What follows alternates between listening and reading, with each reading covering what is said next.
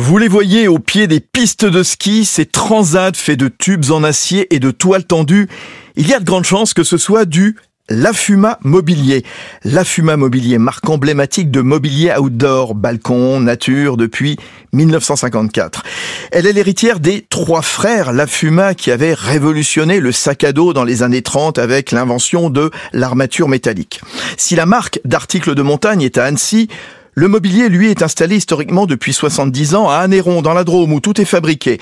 900 000 articles dont les modèles iconiques, le fauteuil relax, le siège pop-up, des pliants faciles à emporter pour les week-ends et les vacances, tenant à l'origine dans le coffre d'une Dauphine. Lafuma Mobilier, ce seront aussi cette année des tables et des chaises pour le jardin.